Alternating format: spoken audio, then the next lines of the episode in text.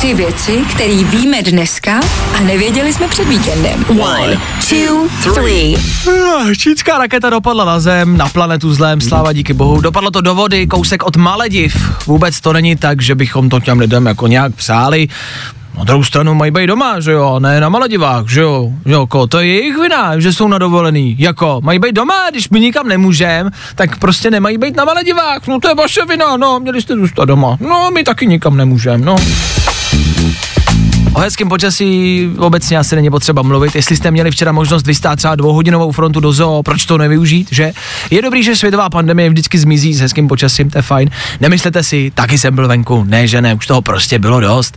Ale já třeba, a uznávám, bylo to šílenství, jsem byl někde, kde jako nebyli lidi, jo, teda, a já vím, byla to hloupost, jsem přepísk. Dneska slibuju, půjdu si stoupnout do fronty, OK?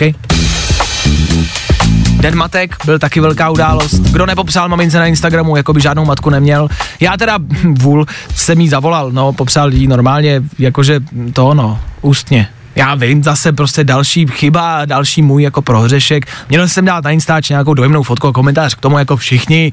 Když tohle ale lidi dělají, myslíte, že jim třeba dochází, že ty matky většinou ten Instagram jakoby nemají? Jo, vy to víte. Vy jste jenom chtěli ostatním říct, že máte matku. No tak to je shocking.